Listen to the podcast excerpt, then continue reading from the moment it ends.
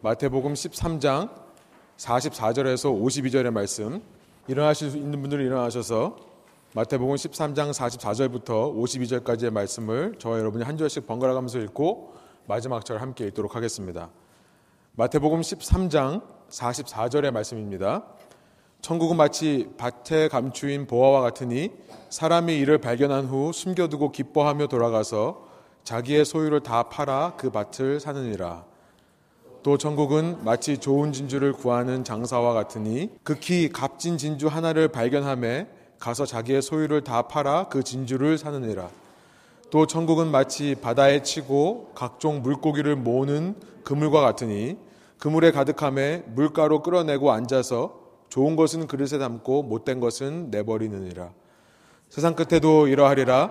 천사들이 와서 의인 중에서 악인을 갈라내어 풀무불에 던져 넣으리니 거기서 울며 이를 갈리라. 이 모든 것을 깨달았느냐 하시니 대답하되 그러하오이다. 함께 읽겠습니다. 예수께서 이르시되 그러므로 천국의 제자된 서기관마다 마치 새 것과 옛 것을 그 곳간에서 내오는 집주인과 같으니라. 아멘. 함께 앉으셔서 우리 말씀 나누겠습니다. 어, 마태복음 11장부터 시작된 예수님의 이 세 번째 가르침의 단락이요. 오늘 본문에서 끝을 맺습니다. 마태복음 11장 1절부터 13장 51절까지가 마태복음 전체에 나와 있는 다섯 개의 티칭 가운데 가운데 있는 부분, 세 번째 부분의 말씀입니다. 그 11장이 어떻게 시작했는지 지난 시간에 살펴봤었죠. 세례 요한의 이야기로 시작했다고 지난 시간 말씀드렸습니다. 세례 요한이라는 사람은 이전 시대의 인물입니다. 이전 시대란 옛 언약 시대를 말합니다. 옛 언약 시대. 언약이 뭔지 아시죠? covenant. 언약이란 한마디로 말하면 하나님께서 이 땅에 자신의 통치를 이루시는 원리가 언약입니다. 언약이란 하나님께서 자신의 통치를 이 땅 가운데 이루시는 원리를 가리켜서 언약이라고 하는 것입니다. 하나님께서는 자신과 이 언약을 맺은 쉽게 말하면 약속입니다. 이 약속을 맺은 그 말씀들을 기반으로 해서 그 언약을 기반으로 해서 이스라엘 역사를요 창세로부터 이때까지 이끌어 오셨던 것입니다. 그것을 옛 언약 시대라고 그래서 줄여서 뭐라고 하는지 아시죠? 옛 언약 시대. 뭐라고 그러죠? 구약. 네. 올 테스트먼의 말이 그겁니다. 옛 언약 시대, 구약 시대입니다. 세례 요한은 바로 그 구약 시대의 맨 마지막 사람, 그 구약 시대를 마무리 짓는 끝맺는 사람이라고 우리가 이해할 수 있는 것입니다. 마태복음 11장 13절이 그렇게 말씀했었어요.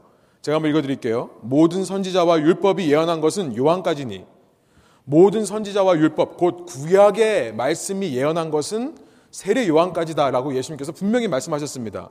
그러나 이제 이 옛 언약의 시대, 구약 시대가 가고 새 언약 시대, 줄여서 뭐라고 그럴까요? 네, 신약 시대가 다가옵니다. 하나님께서는요, 이전과는 다른 방식, 이전과는 새로운 방식으로 이 땅에 자신의 왕국을, 자신의 통치를 이루어 가시는데요. 그것이 새 언약이에요.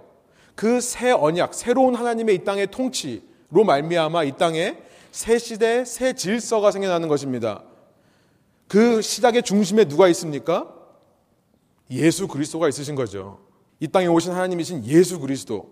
우리를 위해 십자가에서 자신의 생명을 주신 예수 그리스도. 그 예수 그리스도를 중심으로 그를 따르는 제자들이 바로 새 시대 새 언약 백성, 새 이스라엘이 되는 것입니다. 마태복음 계속해서 이거 이 얘기를 하고 있는 것입니다. 이것을 예수님은요 다른 말로 천국이라고 하세요. The kingdom of heaven. 천국이라고 하시죠. 그래서 마태복음 11장 11절에 이런 말씀이 있었어요. 제가 한번 읽어 드릴게요. 보세요. 내가 진실로 너에게 말하노니 여자가 낳은 자 중에 세례요한보다 큰 이가 일어남이 없도다. 그러나 천국에서는 천국에서는 극히 작은 자라도 그보다 크니라. 세례 요한까지가 옛 언약 시대고 세례 요한서부터 천국이 시작됐다고 말씀하시는 거예요. 다른 시대가 시작되었다는 것을 말씀합니다. 이렇게 시대가 변하는 상황 가운데 있었습니다. 이 예수님의 당시 가르침의 말씀을 듣던 사람들은요, 옛 언약 시대에서 새 언약 시대로 바뀌는 놀라운 시대에 있었던 거예요. 그러나 문제가 있었습니다. 그 문제가 무엇입니까? 정작 이 변화의 시기에, 이 새로운 시기에, 이 중요한 시기에 하나님을 믿는다고 하는 사람들이요. 자신은 하나님을 열심히 섬긴다라고 말하는 유대인 종교 지도자들이요. 이 시대의 흐름을 알아채지 못한 거예요. 예수님께서 오셔서 아무리 시대가 바뀌었다, 이제는 천국, 새 시대가 임했다라고 그렇게 말을 해도 귀가 있지만 듣지를 못하는 것입니다. 이들은요, 구약을 대표하는 세례 요한도, 신약을 대표하는 예수님도 받아들이지 않고 따르지 않았다라고 기록되어 있습니다. 마태복음 11장에서 봤던 내용이에요. 18절부터 19절입니다. 요한이 와서 먹지도 않고 마시지도 아니하매 그들이 말하기를 귀신이 들렸다 하더니 19절 인자는 와서 먹고 마심에 말하기를 보라 먹기를 탐하고 포도주를 즐기는 사람이요 세리와 죄인의 친구로다 하니 지혜는 그 행한 일로 인하여 옳다함을 얻느니라. 기가 막히죠. 예수님으로 인해 시작된 새 시대는요, 사실은 세리와 죄인들을 위해 임한 하나님의 왕국이었습니다. 근데 그걸 보면서 저는 먹기만 좋아하는 포도주만 탐하는 자다. 라고 비평만, 불평만 하고 있는 것입니다. 비난만 하고 있는 거예요. 그들을 향해 예수님께서 뭐라고 말씀하십니까? 19절에 중요한 말씀이 있는데요. 지혜는 그 행한 일로 인하여 옳다함을 얻느니라. 예수님은 분명히 말씀하셨어요. 지혜는 그 행함으로 옳다함을 받는다. 당시 종교 지도자들의 문제가 무엇이라고 말씀하시는 것입니까? 그들은요, 하나님에 대해 압니다. They know about God. 하나님에 대해 알아요. 무슨 말이냐면 머리로 안다는 거예요. 머리로 아는 거예요. 마치 우리가 페이스북에서 만나는 친구들을 진짜 알고 있다고 착각하듯이요. 그렇죠. 요즘 페이스북 보니까 저도 친구의 친구 가보니까 그 사람이 어떤 삶을 살았고 어느 학교에 다니고 있고 지금 어디에 있고 어떤 것에 관심이 있는지 다 알겠더라고요. 그러나 제가 그런 fact about that person 그 사람에 대한 팩트를 안다고 해서 그 사람을 아는 게 아니잖아요. 종교 지도자들의 문제가 무엇이었습니까? 하나님을 머리로는 안다고 생각했어요. 율법에 근거해서 나는 하나님을 인정하긴 했습니다. 하루가 멀다 하고 성전에 나와서 그 율법이 요구하는 종교 행위들을 열심히 드렸어요. 나는 그렇게 문제가 없다라고 착각하며 살았지만 그들의 삶에는요, 행함이 없었다는 것입니다. 신앙의 결과로 반드시 맞춰야 되는 열매가 보이지를 않았다는 거예요. 열매란 다름 아닌 뭐겠습니까? 하나님을 진짜로 아는 거죠. 하나님을 안다면 예수 그리스도를 알 수밖에 없는 것입니다. 그렇죠? 예수님을 보고 예수님을 알아보는 거예요. 예수님의 음성을 듣고 그가 가르쳐 주시는 천국의 메시지를 듣고 깨닫는 것입니다. 그래서 그 천국이 원하는 순종, 천국이 원하는 삶의 현실을 행함으로 보여주는 것, 그것이 열매겠죠. 그 열매가 있을 때야 진정으로 지혜로운 자다. 그때야 진정으로 지혜가 있는 거다라고 예수님께서 지금 말씀하시는 겁니다. 하나님 믿는다고 열심히 하면서 정작 하나님은 못 알아보고요. 그가 안식일에 병자를 고쳤다고 해서 안식일을 범한 사람이라고 해서 죽이려고 하는 이 종교 지도자들의 모습. 그처럼 지혜 없는 어리석은 인생이 어디 있겠습니까? 아무리 화려하고 그럴듯한 신앙생활을 하는 것처럼 보여도요, 정작 봐야 되는 것을 못 보고 들어야 되는 것을 듣지 못한다면 예수님을 따르면서요, 행함이 없을 수 있는 것입니다. 열매가 없을 수 있는 것입니다. 그래서 예수님은 계속해서 11장부터 동일한 메시지를 반복해서 말씀하셨어요. 귀 있는 자는 들어라. 귀 있는 자는 들어라. 이제 13장에 오셔서 예수님께서는 진정으로 들을 귀 있는 사람들만 예수님의 가르침을 듣고 천국의 비밀을 깨달을 수 있도록 비유로 천국을 말씀하고 있는 것입니다. 그 비유의 마지막 네 개가 오늘 본문에 나와 있습니다.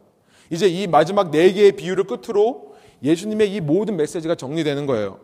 저는 이 본문이요. 이 세 번째 단락의 가르침의 결론에 해당한다고 생각합니다. 제일 먼저 예수님께서는요. 두 가지 비유를 말씀하세요.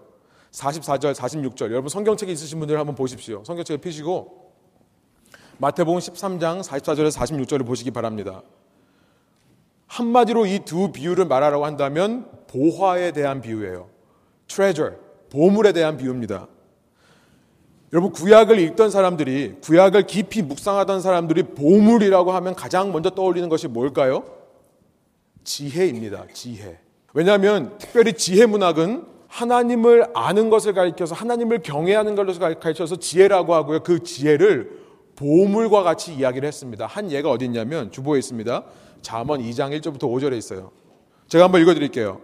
내 아들아, 잠언이 이렇게 시작하는 겁니다. 1장, 2장 초반에 이렇게 시작하는 거예요. 내 아들아, 네가 만일 내 말을 받으며 나의 계명을 너에게 간직하길 원하고 내 귀를 지혜에 기울이기 원한다면 이런 얘기를 하는 거죠. 내 마음을 명철에 두기를 원한다면 지식을 불러서 명철을 얻으려고 소리를 지르고 있다면 4절에 은을 구한 것 같이 그것을 구해라. 감추어진 보배를 찾는 것 같이 그것을 찾으면 그때 지혜가 뭔지를 깨닫게 될 것인데 5절에 뭐라고 말씀하세요? 여호와 경외하는 것을 깨닫게 되고 그때 하나님을 알게 될 거다라고 말씀하고 있습니다. 지혜란 바로 보물과 같은 거라고 말씀하시는 거예요. 곧 예수님께서 이렇게 지혜는 행함에 있다라고 시작하신 이 11장의 메시지의 끝에서 다시 한번 보화에 대한 비유를 말씀하시면서 제가 읽기에는요. 이 두 비유는 참된 지혜에 대한 말씀을 하시는 그 비유의 말씀으로 이해할 수 있다고 생각합니다. 참된 지혜란 무엇인가? 그와 연관되는 비유의 말씀을 하시는 겁니다. 어떤 비유의 내용입니까? 두 가지 비유가 있는데요. 첫 번째 비유의 내용은 뭐냐면 한 사람이 있어요. 아마도 이 사람은 어떤 주인의 밭에서 일하는 종처럼 보입니다. 정확하게는 몰라요. 그러나 그 사람이 44절에 보니까 밭을 갈다가 숨겨였던 보화를 발견했다고 되어 있죠. 그 사람이 어떻게 합니까? 다시 덮어두고는 가서 자신의 모든 소유를 다 팔아서 이 주인에게 와서요. 내가 네 밭 살게. 그 밭을 사버려요. 그 이야기가 되어 있죠. 또 한 사람은요. 45절에 보니까 진주 장수라고 합니다. 진주를 파는 사람이에요. 당시 돈이 많던 상인 계급 출신의 사람입니다.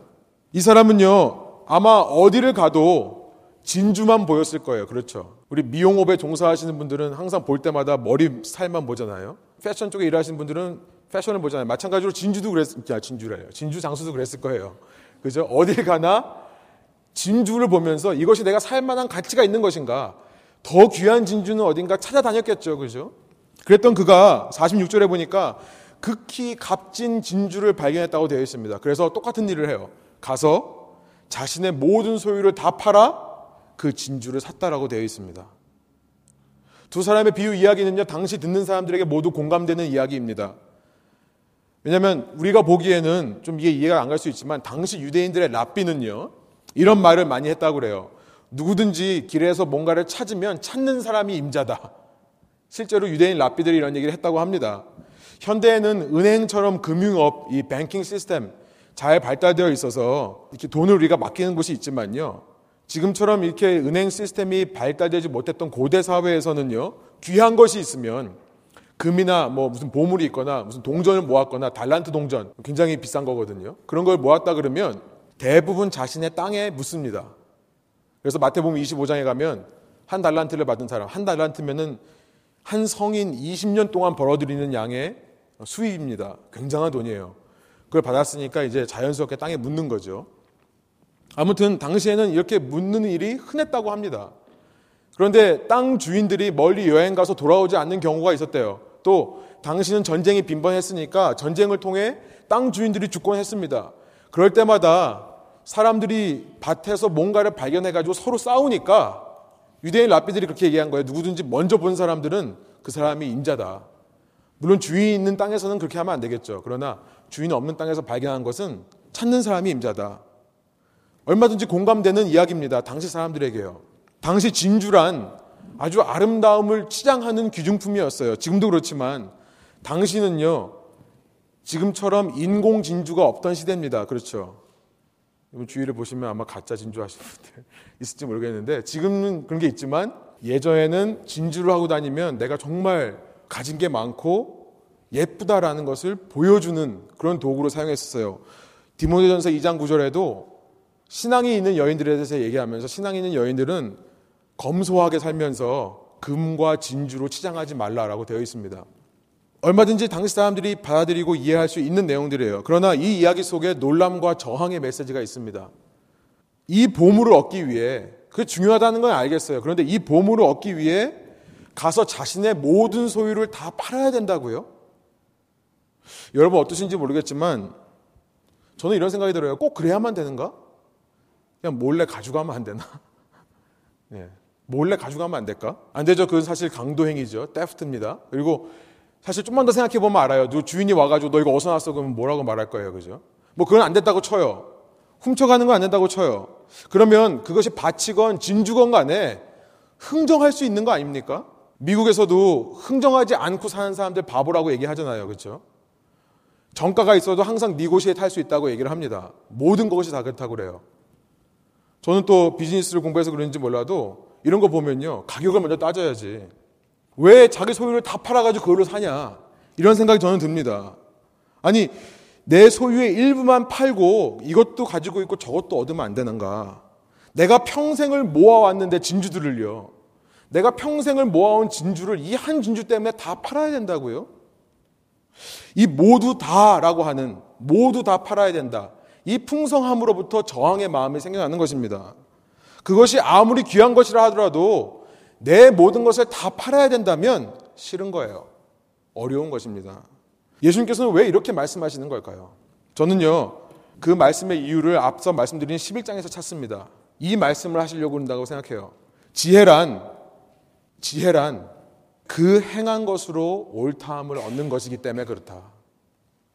무슨 말씀인지 좀 설명해 드릴게요. 여러분, 이 비유 이야기의 두 사람 모두 자신들이 그렇게 보화를 발견할 수 있었던 것은 자신이 노력해서 얻은 결과가 아니죠. 그렇죠? 아, 물론 노력했습니다. 첫 비유에 등장하는 사람이 종이라면요. 그는 그날도 주인의 밭을 갈기 위해 성실하게 밭에 나아가서 일을 하는 수고와 노력을 했습니다. 두 번째 상인은 아마 이보다 좀 더 열심히 노력했을지도 모르겠습니다. 좀 더 적극적으로 이 사람은 내가 귀한 진주를 찾겠다고 하면서 열심히 돌아다니고 찾았는지도 몰라요. 그러나 그 둘 다 자신이 의도한 곳에서 의도한 방법으로 그 진주를 만났습니까? 아니죠. 하나님을 믿지 않는 사람이라면 운이 좋게라고 말할 겁니다. 운이 좋게 귀한 진주를 만났다, 보물을 찾았다라고 얘기를 할 거예요. 믿는 우리들은 뭐라고 말합니까? 이것이 다 하나님의 은혜다라고 얘기를 하죠. 하나님의 은혜로 만나게 된 것입니다. 이 비유 이야기 두 사람 모두 운으로, 아니, 운이 아니라 은혜로 보물을 만난 겁니다. 그런데 여러분, 그렇게 은혜로 보물을 만난 것과 그 보물을 소유하기 위해 내 전 재산을 팔아야 되는 것 이 두 가지는 전혀 다른 이야기라는 것을 기억하시기 바랍니다. 전혀 다른 이야기예요. 내 힘으로 노력해서 보물을 만날 수 없습니다. 그렇죠. 은혜라고 얘기한다면 은혜란 내가 열심히 노력해서 얻어내는 게 아니에요. 그렇죠. 내 노력으로 은혜를 만날 수 없습니다. 내 노력으로 보물을 만날 수 없습니다. 그러나 보물을 만나면 은혜를 누리면 내 가진 모든 것을 팔아야만 그 보물을 소유할 수 있게 되는 거예요. 무슨 말씀인지 알겠습니까? 내가 보물을 만나는 것까지는 은혜고요. 그 다음에 뭐가 필요하다는 거예요? 나의 결단이 필요하다는 거예요. 그래야 그 은혜가 나에게 소유된다는 것입니다. 다른 말로 말씀드리면 지혜는 그 행함으로 옳다함이 인정된다는 거예요. 여러분 이것을 꼭 기억하시기 바랍니다. 은혜를 본 것만으로 그 은혜를 소유한다고 생각하는 것입니다. 아니요. 여러분 아무리 지혜를 발견했다 하더라도 그 지혜에 자신의 모든 것을 투자하고 자기의 모든 삶을 헌신하지 않으면 그것은 결코 내 지혜가 될 수 없는 것입니다. 내 삶이 지혜로운 삶이 되는 것이 아니라는 말씀을 드리는 거예요. 당시 서기관들과 바리새인들의 문제가 무엇이었습니까? 왜 이 비유의 말씀을 듣는 그들의 마음속에 저항이 있었겠습니까? 그들은 단지 머리로만 지적인 동의를 하는 것에서 만족했던 거예요. 종교의 형식을 지키는 거에만 만족했던 것입니다. 실제 자기의 삶을 그 진리에 내어주도록 모든 것을 포기하지는 않았던 거예요. 이렇게 말하면 쉬울까요? 이야기 쉬울까요? 내 삶의 경계를 그어놓은 거죠. 경계를 딱 그어놓고요. 내가 요거까지는 믿겠는데 이 경계 안으로 들어오면 나 당신을 안 믿겠다. 당신이 만약에 이 선을 넘어서 내 개인적인 영역, 내 프라이버시를 침범해서 들어오면 난 당신 죽일 거다. 당시 종교 지도자들이 이런 생각으로 신앙생활을 했던 것입니다. 오늘 우리 신앙은 어떤가 생각해 봅니다.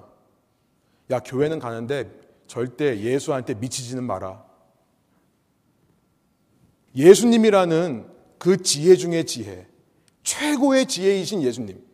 최고의 보물이신 예수님을 눈앞에 두고도요, 선을 긋고 있는 거예요.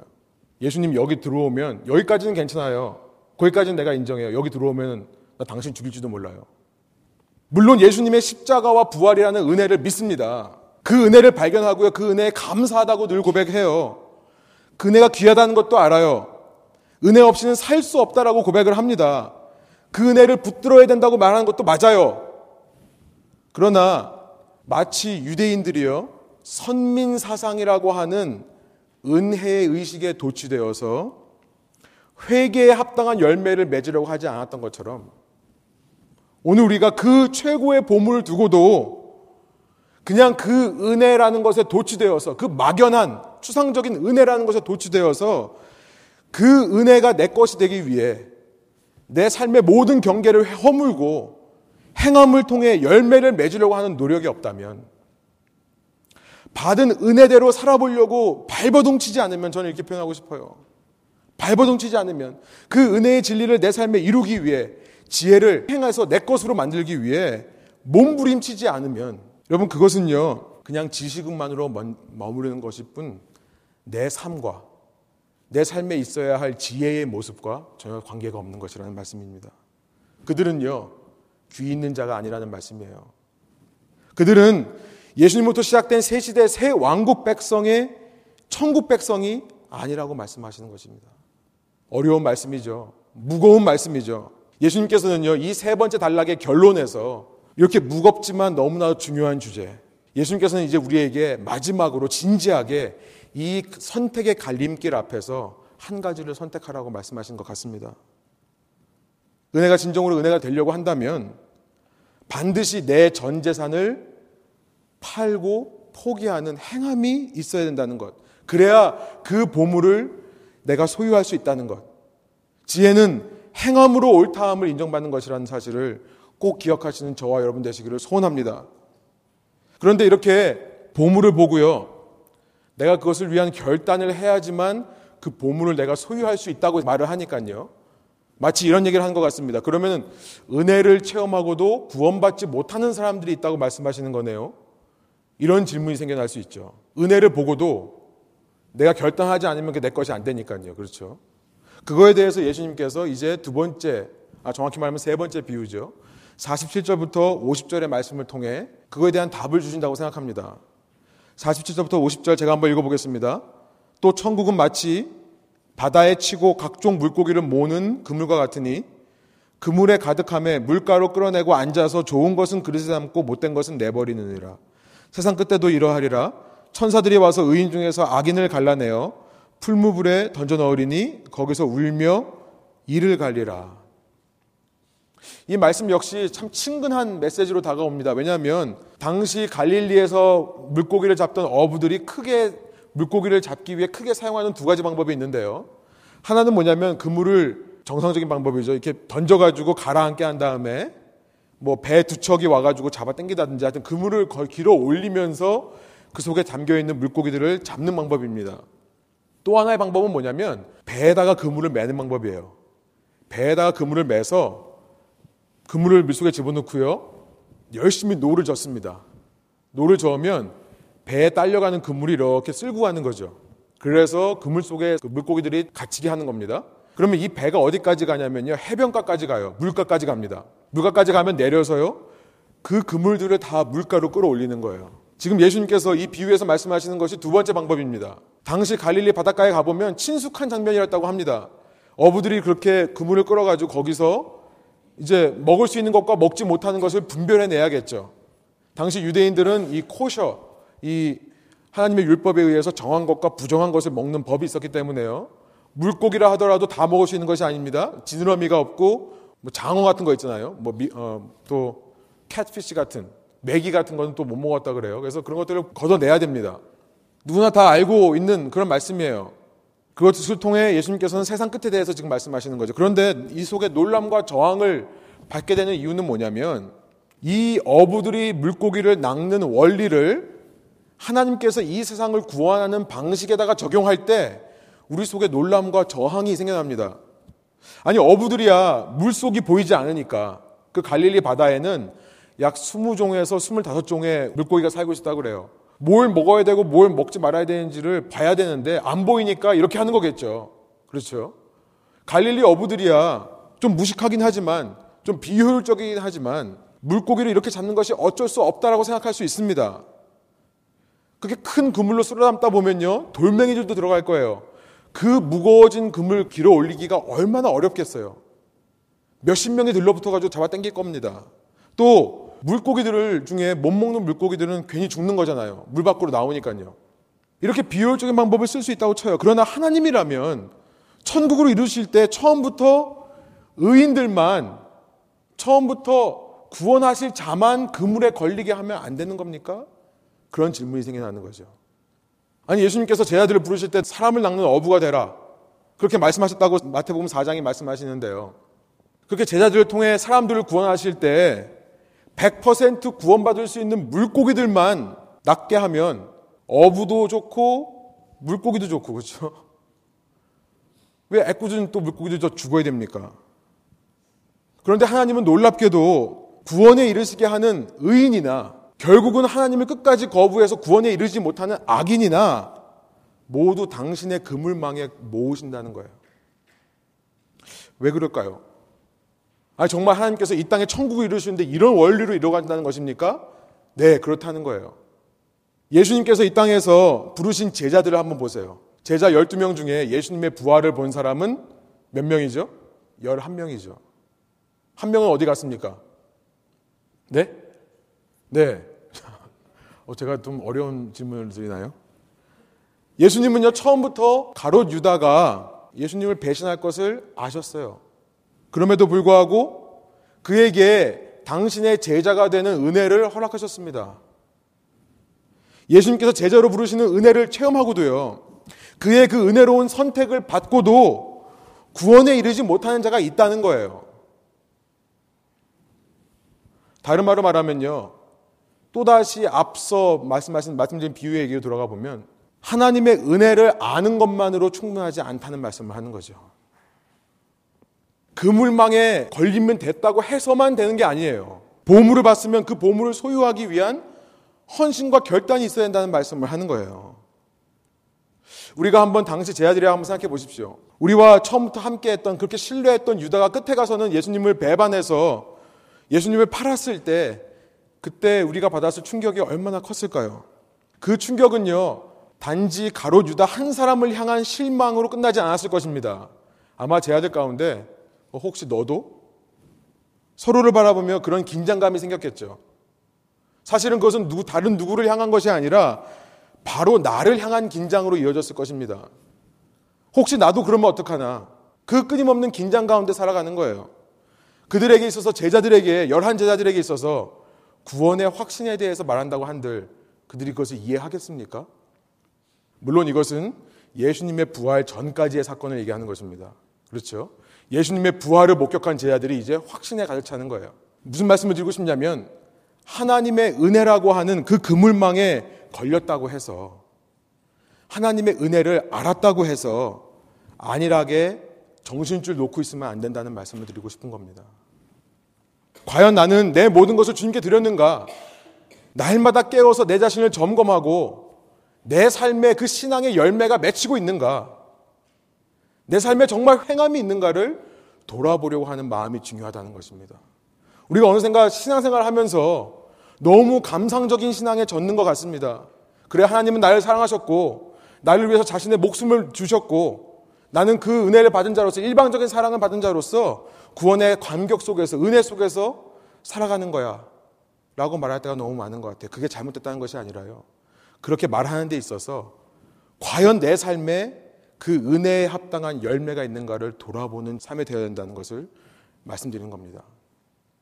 그런데요, 예수님께서 이렇게 말씀하신 이유는요, 마치 천국은 그물과 같다라고 말씀하신 이유는요, 이렇게 당시 제자들로 하여금 그럼 나는 예수님 믿고도 구원받지 못할 수 있는가?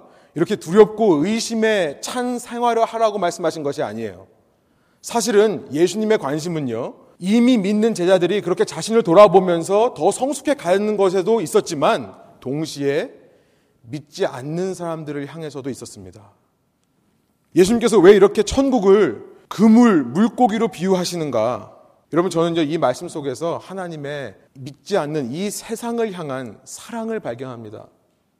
성경에 보면요. 하나님은요. 그 심판이 오늘 말씀해 보면 그 심판이 언제 임할 거라고 말씀하세요? 세상 끝에 마지막 날에 주님 다시 오시는 그날에 우리가 이 땅을 사는 동안 서로 쟤는 구원받았나? 쟤는 좋은 물고기인가 아닌가? 이걸 따지라는 것이 아닙니다. 이것은요. 우리가 밭에 가라지에 비유해서 봤던 것처럼 마지막 날에 천사들이 와서 천사들이 행할 일이라는 거 말씀하시는 거예요. 우리가 비판하고 정죄할 수 있는 권한이 있다는 것을 말씀하시는 것은 아닙니다. 그런데 왜 이 말씀을 하시냐면 바로 그 마지막 날 전까지는 누구라도 누구라도 귀 있는 자가 되어서 그 삶을 돌이켜서 나오기만 하면 내가 너를 구원해 주겠다는 그 의도로 말씀하신 것이 아니냐는 거예요. 그럼에도 불구하고 좋은 고기만 그물에 담는 것이 아니라 악한 물고기들도 담는 이유는 그 속에서 그 천국의 삶 속에서 그들이 변화될 수 있을까 싶어서 그런 것이 아니냐는 거예요. 성경은요 끊임없이 그런 하나님의 마음을 말씀하고 있습니다. 여러분 주보에 있지만 디모데전서 2장 3절부터 4절에 하나님은요 모든 사람이 구원을 받으며 진리를 아는 데 이르기를 원하신다는 거예요. 이것이 하나님의 마음입니다. 우리가 인간적인 교리로 하나님은 예정이다, 뭐 자유지다 이거하고 따질 것이 아니라요. 이게 하나님의 마음이라는 거예요. 모든 사람이 구원을 받으며 진리에 아는 데를 이르기를 원하시는 겁니다. 다른 말로 말하면 모든 사람이 지혜를 행함으로 얻게 되는 삶을 원하신다는 거예요. 마태복음에 보니까 예수님께서 이렇게 말씀하시죠. 사람이 등불을 키우는 이유는 그 등불을 켜서 바구니에 덮어두려고 하는 것이 아니라 켜놓고 책상 위에 두어서 집안에 있는 모든 사람에게 비치게 하기 위해서 그렇다. 내가 이 그물로 끌어당기고 있는 이 모든 사람, 내 그물망 안에 와 있는 사람을 다 빛을 비춰주기 위해 그렇다는 것을 말씀하셨습니다. 마가복에 보니까 예수님께서는 그 마지막 날이 언제 올지를 모른다. 깨어 있으라고 말씀하시면서 이렇게 말씀하세요. 내가 너에게 하는 이 말은 모든 사람에게 하는 말이다. 마가복음 13장 37절에 말씀하십니다. 누가복음에 보니까요 기도를 가르쳐 주시면서 우리가 잘 아는 주기도문입니다. 누가복음 11장 4절에 우리는 주기도문을 이렇게 하죠. 우리가 우리에게 죄진 자를 사여 준 것 같이. 그러나 누가복음에서 예수님께서 뭐라고 말씀하신지 보세요. 우리가 우리에게 죄 지은 모든 사람을 용서하여 주십시오. 누가복음 20장에 보면은 하나님께는 모든 사람이 살았다라고 말씀하신 것이 나옵니다. 하나님께는 모든 사람이 살았다. 요한복음에 보니까 뭐라고 말씀하십니까? 내가 땅에서 들리면 모든 사람을 내게로 이끌겠노라. 예수님께서 십자가를 두고 하시는 말씀이에요. 우리가 잘 알고 있는 13장에 가서는 너희가 서로 사랑하면 이로써 모든 사람이 너희가 내 제자인 줄 알리라 말씀하였습니다. 여러분 그러므로 아까 우리가 했던 질문 있잖아요. 은혜를 알고도 구원에 이르지 못하는 자가 있는가라는 그 질문은요. 우리가 뒤집어서 해석해야 되는 겁니다. 그 말을 뒤집으면 뭐가 되냐면 스스로 나는 구원에 이르지 못할 거라 생각하는 사람이라도 하나님은 그에게 은혜를 체험하게 하시고 그 은혜를 통해 눈이 열리고 귀가 들려서 하나님의 천국을 살아가게 되는 구원을 허락해 주시는 분이다라고 바꿔 말할 수 있는 것입니다. 이미 믿는 자들에게는 믿음이 있다 하면서 행함의 지혜가 없음을 경고하시면서요. 똑바로 살아라. 정신 차리고 살아라. 라고 말씀하시는 반면 믿음이 없는 자들에게는 얼마든지 그들도 지혜를 얻을 수 있다는 구원의 메시지를 말씀해 주시는 것입니다. 이 세 가지 비유가요. 함께 서로 보완하는 거라고 생각합니다. 그래서 구원의 양쪽을 다 얘기해요. 구원의 양쪽. 한쪽은 뭡니까? 하나님의 두렵고 떨리는 공의, 심판입니다. 그리고 또 한쪽은 조건 없는 하나님의 사랑. 이 두 가지를 동시에 표현하고 있는 거라고 생각합니다. 여러분, 이전 시대는요, 예수님 오시기 전에 옛 언약 시대는요, 엄밀히 말해서 이방인들이 직접 구원을 받을 수 있는 통로가 없었습니다. 옛 언약 시대는 이방인들이 직접 구원을 얻을 수 있는 통로가 없었어요. 물론 이방인들도 구원 받을 수 있었습니다. 그런데 이방인이 구원을 얻기 위해서는 먼저 율법을 지켜야 됐어요. 그리고 그 율법의 맨 처음이 뭐라고 말하냐면 할례를 받아야 한다고 했습니다. 그러니까 이방인들은 하나님 믿기 위해 뭐가 돼야 돼요? 유대인이 돼야 되는 거예요. 할례를 받고. 그래서 유대인 공동체에 소속될 때 그것이 그들에게 임한 구원이 되었습니다. 그러나 이제는 새 시대입니다. 새 시대 하나님께서 어떻게 역사하시는가? 왜 예수가 오셨는가? 이제 그 예수님으로 말미암아 누구든지 예수님을 따르는 자가 되기로 결단만 하면요. 우리가 보기에는 그 존재가 못 먹을 고기라 하더라도 돌멩이 같은 인간이라 하더라도 누구든지 예수님을 따르는 제자로 결단하기만 하면 옛 언약의 근거에서가 아니라 예수님의 새 언약의 근거에서 누구든지 그 은혜를 받게 된 것입니다. 구원의 문턱이 낮아진 거예요. 낮아진 정도가 아니라 아예 없어진 것입니다. 구원을 가두어 놓았던 율법이라는 감옥의 문이 열린 것입니다. 은혜의 시대예요. 자유의 시대입니다. 그러나 그렇다고 해서 이전 율법이 요구했던 지혜로운 삶, 하나님을 사랑하고 이웃을 사랑한다고 하는 율법의 본질인 그 지혜의 삶이 없어진 것은 아니라는 것입니다. 내 쾌락대로 마음대로 해도 되는 방종의 시대가 열린 것은 아니에요. 자유의 시대고 은혜의 시대지만 이전보다 더 율법이 요구하는 본질을 이루며 살 수 있는 시대가 된 것입니다. 어떻게 해요? 어떻게 그것이 가능합니까? 더 이상 강요로 되는 것이 아니에요. 자발적인 순종으로 되는 것입니다. 억지로 되는 것이 아니에요. 기쁨으로 되는 것입니다. 기쁨이라는 키워드가 필요한 겁니다. 그래서 여러분 놀라운 것이 있어요. 다시 앞서 두 비유에 가보면요. 여러분 그 보물을 발견한 진주를 발견한 그 두 사람이요. 이런 율법의 계명을 지킨 것이 아닙니다. 잘 들어보세요. 보물을 발견한 사람이라면 누구든지 자신의 소유를 다 팔아서 그 보물을 사야 된다. 이런 계명이 있어서 그 계명을 지키려고 자기 소유를 다 판 것이 아니라는 사실을 우리는 기억해야 됩니다. 그런 계명이 없어도요. 이제 새 시대를 살아가는 새 백성은요. 그 삶에 열매가 맺혀요. 기쁨으로 맺히는 겁니다. 억지와 강요가 아니라 자발적으로 자기의 모든 것을 다 팔게 돼요. 그에게 천국의 기쁨이 회복되기 때문에 그런 것입니다. 그러니까요, 다시 은혜 얘기로 돌아가 보면, 실은 진정한 은혜를 체험한 사람이라면, 진정으로 내가 은혜를 체험했다면, 행하지 않을 수 없게 된다는 사실을 알게 되는 거죠. 행하지 않고서는 그 예수님이라는 보물을 진정으로 내가 보물이라고 생각한다면, 내 모든 소유를 다 팔아 그 예수님을 붙잡으려고 하는 행함이 있을 수밖에 없는 것입니다. 그거 없이는 못 배기는 거예요. 내 안에 참 보화를 발견한 기쁨. 여러분 그리스도를 믿는다는 것은 그 예수 그리스도가 나에게 그런 기쁨의 대상이 된다는 것을 고백하는 것입니다. 그 이상도 그 이하도 아닙니다. 예수를 믿는다는 것은 그 예수님이 나에게 그만큼의 사랑의 존재라고 고백하는 거예요. 그 예수님을 따라가면서 너 삶이 변해야 된다. 너 삶이 달라져야 된다. 너 가서 전도해야 된다. 너 섬겨야 된다. 그런 것들은요, 모두 윤리적인 도덕적인 계명이 아닙니다. 그것은요, 내가 그 예수님이 그렇게 나에게 중요한 존재가 될 때, 그렇게 사랑하는 존재가 될 때, 내 삶에 자연스럽게 이루어지는 열매라는 거예요. 이것이 계명 없이도 율법의 모든 요구를 이루는 방법이고요. 이것이요. 그래서 우리가 예수님을 통해 열린 신약 시대가 이전 언약 시대, 구약 시대를 완성시킨다고 하는 것에 참된 의미입니다. 예수님은 율법을 폐하러 온 자가 아니라 율법을 완성시키러 왔다. 마태복음 5장 17절의 말씀이 그 뜻인 겁니다. 5장의 말씀이요. 이런 의미에서 예수님은요. 이제 이 모든 비유를 마무리 지으시면서 이제 51절을 말씀하세요. 제가 이야기하려고 이 얘기를 한 거예요. 우리 51절 한번 한 목소리로 한번 읽어 볼까요? 이 모든 것을 깨달았느냐 하시니 대답하되 그러하오이다. 여러분 이것은요. 우리 청년들은 잘 알 거예요. 청년들에게 친숙한 겁니다. 이것은 지금 파이널 이그잼을 보는 것입니다. 당시 랍비들은 제 아들을 다 가르쳐 놓고 나서 항상 물어봤어요. 이제 이것들을 다 깨달았느냐? 그러면 제 아들이요. yes 그러잖아요. 그러면 그때부터 이제 시험을 봅니다. 그러면 내가 말한 거 이거는 뭐냐? 답이 뭐냐? 답이 뭐냐? 이게 물어봐요.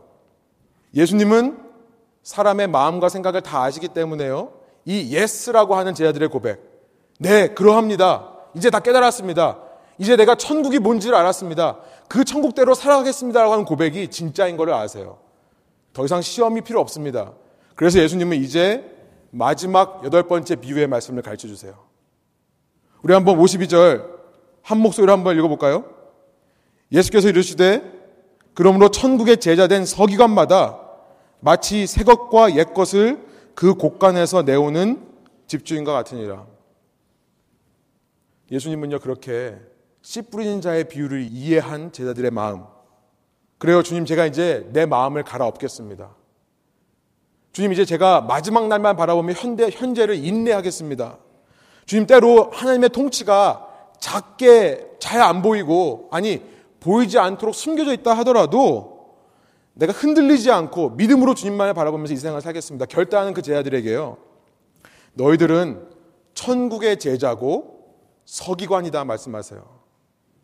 서기관은 어떤 사람들입니까? 당시 율법을 맡아 관리하면서 필사하고 적으면서요. 율법을 가르치는 사람들입니다. 이전 서기관들은 율법이라는 틀에 묶여서 예수님이 그들의 틀을 침범했을 때 그들의 그어놓은 선을 넘어왔을 때 예수님을 죽이려 했지만 그와 반대로 제자들은요 새 시대의 서기관들이 되어서 이제 이 하나님의 놀라운 천국의 비밀을 사람들에게 가르쳐야 될 의무가 생기는 것입니다. 마태복음 28장 맨 마지막에 가보면 그래서 예수님께서 너희는 가서 모든 족속으로 제자를 삼아 내가 너에게 분부한 모든 것을 가르쳐 지키게 하라. 그 말씀을 하는 거죠. 제자들에게 그 의무를 주시는 거예요. 이제는 모든 민족에게 가서 모든 사람에게 가서 이 복음의 메시지를 전파해라. 그러고 나서 무엇을 가르치라고 말씀하십니까? 오늘 본문에요. 내 곡간에서 이것을 꺼내와서 보여주는데요. 보통 곡간에서 꺼낼 때는요, 옛 것을 먼저 꺼내요. 묵은 것을 먼저 꺼내옵니다. 이게 정상이에요. 그런데 예수님께서 뭐라고 말씀하세요? 새 것을 먼저 말씀하세요. 새 것과 옛 것을 꺼내와서 이제 이걸 가르쳐 줘라 말씀하세요. 그것이 뭡니까? 이 곡간이라는 말이요. 원어로 보면 나의 보물 창고에서란 말이에요. 나의 보물 창고에서 예수님으로부터 시작된 이 새 시대의 새 질서, 이 은혜의 시대를 담대하게 선포해라. 그 말씀을 하는 거죠. 그리고 그 은혜의 시대, 그 새 시대의 새 질서가 어떻게 옛것, 이전 시대의 모든 율법의 요구를 강요가 아니라 억지가 아니라 자연스럽게 이루어가는가를 가르쳐라. 그들이 바로 나의 제자고 천국 백성이다라는 것을 말씀하고 있는 것입니다. 여러분 제가 지난주 여호수아서를 통독하면서요. 근데 제가 통독을 여호수아 통독하면서 다시 한번 그 질문이 들었어요. 그 가나안 땅을 정복하면서요. 그 땅에 있는 모든 사람을 다 죽이라고 하세요. 심지어 생명이 있는 가축까지 다 죽이라고 합니다. 그러니까요. 이 대목에서 많은 세상 사람들이 그런 얘기를 하는 거예요. 아, 성경의 하나님은 구약의 하나님은 잔인한 하나님이다. 그 하나님은 결코 사랑의 하나님이 될 수 없다. 이렇게 무자비하게 아무 잘못도 없는 사람들을 죽이라고 말씀하시는 하나님이 선한 하나님이냐. 세상 사람들이 그 이야기를 합니다. 그 이유에 대해서 제가 하고 싶은 말이 많은데요. 그건 제가 다음 시간에 나중에 기회가 되면 아마도 가능하면 다음 주 주보에 제가 좀 싣겠습니다. 그런데 제가 저는요, 지난 한 주간 동안에 이런 생각이 들었어요. 하나님 이 시대도 좀 그러면 안 되나? 참 웃긴 얘기죠. 참 이상한 얘기지만요. 제 마음속에 문득 그 생각이 들었습니다. 저는 지금요, 사람 죽이자고 얘기하는 게 아니에요. 저는 그 말씀을 읽으면서, 아, 내가 살고 있는 시대가 그 당시 가나안에 들어왔던 사람들처럼 우리나라 사람들, 우리 백성 외에 이방신을 믿는 이방 민족이 전혀 없는 세상이면 어떨까? 그 생각을 해본 것입니다. 약속의 땅에 태어나서 사는데요. 우상을 믿는 사람들이 어떤 삶을 사는지를 옆에서 보는 거예요. 그들이 얼마나 쾌락적으로 얼마나 방종하며 자기가 받은 그 자유를 가지고 얼마나 자기 멋대로 사는지를 보는 거예요. 하나님께서 왜 죽이라고 했는지가 이해가 되는 거죠. 이 땅에서요, 하나님 믿지 않는 사람들이 정말 좋은 집 살고 좋은 차 살 때요. 믿지 않는 사람들이요, 참 좋은 직장에 취직되어서 아름다운 가정을 꾸리고 가는 모습을 봐요. 아, 우리도 저런 가정이 되면 얼마나 좋을까. 자기네들 열심히 모아서 그거 가지고 막 큰 차 빌려가지고 돌아다니면서 전, 미국 전체를 여행하면서 돌아다니면서 여행하고요. 자기 삶을 즐기는 사람. 유럽 여행 가고 어디 여행 가고. 여러분, 하루가 멀다 하고요. 페이스북에 보면요. 요즘 페이스북, 뭐 인스타그램, 뭐 카스, 카카오 스토리 이런 데 보면은 하루가 멀다 하고 올라온 사진들이 뭡니까? 어디서 그렇게 뭐 맛집들을 찾아다니는지 맛있는 거 찍어가지고 올리고요. 심지어 우리 청년들은 찍어가지고 저한테 카톡 보내줘요. 자기네들이 이거 먹는다고. 자기네들이 어디에 갔으며 누구를 만났으며 어떤 차를 샀으며 돈을 얼마나 벌고 여러분 뉴스에서 그런 소식 접하잖아요. 로또에 당첨돼서 마치 밭에 감춘 보화를 찾는 것처럼 로또에 당첨돼가지고 몇백만 달러를 받았다. 여러분 그런 소식이 없다면 그런 모습이 안 보인다면 아, 내 마음에 정말 돈 때문에 돈 따라가고 싶은 마음이 안 들 텐데 그 우상 숭배의 마음이 안 생겨날 텐데 그런 스트러글이 있는 것입니다. 그래서 어쩌면요 그 말씀을 지난 주에 읽으면서 여호수아 백성들 여호수아에 나오는 그 백성들이 오히려 복 받은 사람들이 아닌가 그런 생각까지 들었습니다. 여러분, 그러나 이것은 굉장히 유치한 생각입니다. 제가 이것을 가르쳐서 왜 유치한 생각이라고 하냐면 참 어리석은 아이 같은 생각이라고 하냐면요. 그때 당시 이스라엘은 유아기적인 역사였기 때문에 그래요. 그렇죠. 이제 막 노예 생활을 하던 그 이집트 노예 생활을 하던 그 민족이 이제 갓 해방되어서 약속의 땅에 처음 들어갔을 시기였습니다. 아직은 왕국이라는 개념도 없고요. 왕도 없던 시기예요. 하나님께서는 그렇게 어린아이 같은 어리석은 이스라엘을 위해 유아기에 있는 이스라엘을 통해 그런 원초적인 방법을 사용하셨던 것입니다. 그런 유아적인 방법을 사용할 수밖에 없었던 거예요. 그러나 이제는요, 우리가 사는 시대는 어떤 시대입니까? 앞서 말씀드린 대로 우리가 사는 시대는 은혜의 시대라고요. 자유의 시대라고요. 말하자면 성인의 시대입니다. 어른들인 거예요. 이제는 하나님께서 더 이상 유치한 방식으로 이, 이 땅을 이끌어 가신 것이 아니라 그물 속에 의인과 악인을 함께 두시는 방식으로 역사하신다는 거예요. 그 세상 속에서 의인들은요, 악인들과 함께 섞여 살면서 그 그물에 걸려 살아가는 겁니다. 삶을 섞으며 서로의 모습을 바라보며 사는 것입니다. 그 삶 속에서 도전을 받죠. 긴장을 유지해야죠. 내가 세상을 따라가지 않으려고 하는 마음을 가져야죠. 내가 오히려 예수님을 바라보면서 내 세상 모든 것을 다 주님께 드립니다. 라는 고백이 터져 나와야죠. 그것이 이 은혜를 사, 은혜 시대에 사는 성인들의 신앙이 되어야 된다는 것을 말씀하는 것입니다. 물론 어렵죠. 물론 힘든 삶이죠. 끝없는 긴장의 연속이죠. 주님 빨리 오셨으면 좋겠다는 생각이 드는 거죠. 그러나 여러분, 억지가 아니에요. 강요로 되는 것이 아닙니다. 이래야만 구원받는다고 하니까 하는 것이 아니라는 거예요. 기쁨으로 헌신하게 되는 것입니다. 왜요? 내가 예수님을 만났기 때문에. 내가 예수님이라는 최고의 보물을 가졌기 때문에 기쁨으로 헌신하는 것입니다. 격동의 시대를 살았던 니체라는 사상가가 있습니다. 여러분 격동의 시대 아시죠? 한참 인간의 힘으로 유토피아를 이룰 수 있다고 하던 그 시대. 전쟁의 기운이 조금 조금씩 고조되던 그 시대에 니체는요 뭐라고 했냐면요. 기독교인들이 나에게 좀 더 구원받은 것처럼 보인다면 내가 그들의 구원자를 믿을지도 모른다. 라는 말을 남겼다고 합니다. 신은 없다고 말했던 니체가요. 그 아버지가 루터란 교회의 목사였습니다. 그 니체가 기독교인들이 나에게 좀 더 구원받은 것처럼 보인다면 내가 그들의 구원자를 믿을지도 모른다. 우리는 어쩌면 이 땅에서요, 세상과 섞여 살면서 예수님 때문에 세상의 것을 다 포기하지를 못하는 것 같습니다. 한다 하더라도 억지로 하고, 율법적으로 하고, 아직도 이전 시대에 갇혀 있는 삶으로 사는 것입니다. 여러분, 이 세상 속에서 세상의 모습들을 바라보면서 불만족하는 것이 아니라요, 오직 주님 한 분만으로 기뻐하며 감격을 누리는 저와 여러분 되시기를 소원합니다. 그는 분명, 그런 사람은 분명 자신의 행함으로 자신의 믿음을 증명해 보일 것입니다. 그런 자에게 이 세상 끝은요, 절망이 아니라 소망이 될 거예요. 은혜의 삶을 살면서 자연스럽게 율법의 모든 요구를 이루어가며 새 것과 함께 옛 것을 함께 내오는 집중의 삶을 사는 저 여러분 되시기를 간절히 소원하며 말씀을 전합니다. 함께 기도하시겠습니다.